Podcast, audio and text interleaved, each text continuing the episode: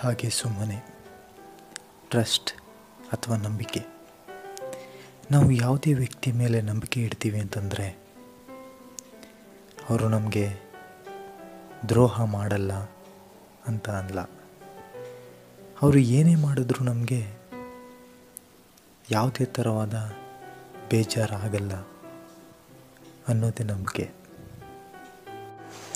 ನಿಮ್ಮ ಗೆಳೆಯ ಆಗಲಿ, ನಿಮ್ಮ ಗೆಳತಿ ಆಗಲಿ ಅಥವಾ ನೀವು ಪ್ರೀತಿಸಿದ ಹುಡುಗಿಯಾಗಲಿ, ನೀವು ಪ್ರೀತಿಸಿದ ಹುಡುಗ ಆಗಲಿ ಅಥವಾ ನಿಮ್ಮ ಸಹಪಾಠಿಯಾಗಲಿ, ನೀವು ಕೆಲಸ ಮಾಡೋ ಜಾಗದಲ್ಲಿ ಯಾವುದೇ ವ್ಯಕ್ತಿ ಆಗಲಿ ಅಥವಾ ನೀವು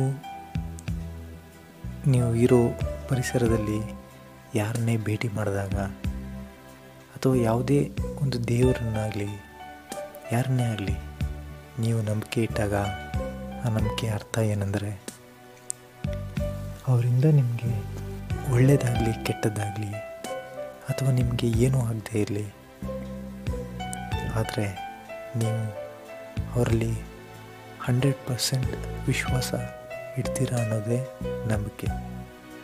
ಈ ನಂಬಿಕೆ ಅನ್ನೋದನ್ನು ಇನ್ನೊಂಥರ ಥರ ಹೇಳ್ತೀನಿ ಕೇಳಿ. ಉದಾಹರಣೆಗೆ ನಂಬಿಕೆ ಅನ್ನೋದು ಒಬ್ಬ ವ್ಯಕ್ತಿ ಆದರೆ ದ್ರೋಹ ಅನ್ನೋದು ಆ ವ್ಯಕ್ತಿಯ ನೆರಳು. ನಂಬಿಕೆಯಲ್ಲೇ ದ್ರೋಹ ಇದೆ. ಒಬ್ಬ ವ್ಯಕ್ತಿ ಅಂದಮೇಲೆ ಅವನು ಸರಿಯಾದ ಸಮಯಕ್ಕೆ, ಸರಿಯಾದ ಜಾಗದಲ್ಲಿ, ಸರಿಯಾದ ಬೆಳಕಿಗೆ ಬಂದಾಗ ಅವನು ನಿಜವಾದ ನೆರಳು ಗೊತ್ತಾಗುತ್ತೆ.